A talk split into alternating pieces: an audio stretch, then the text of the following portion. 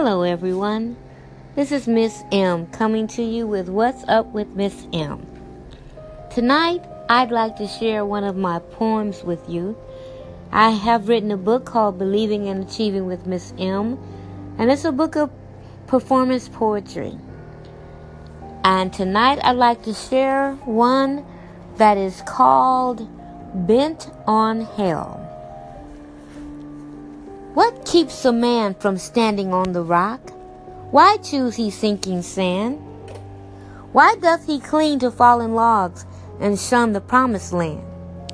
Why is his heart who knows the fire as cold as ice and rain? How could he choose not love and peace, but cruelty and pain? In him there is no clue for me why he doth take this road that leads to all depravity and heaviness of load. The truth is his, he is not blind, his eyes doth plainly see. Yet still he clings to Satan's breast, it's all too queer for me.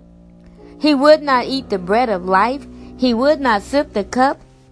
He turned from waters flowing free and chose the well dried up.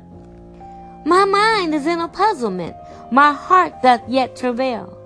Why would a man forsake the rock and cast his lot in hell? He knows the sun has graced the sky. He knows the Lord prevails.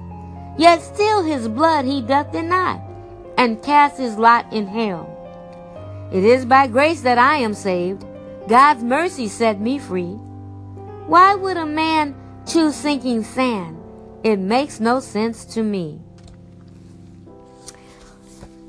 Call in. Tell me what you think about that poem. Share your thoughts. I'd love to hear from you.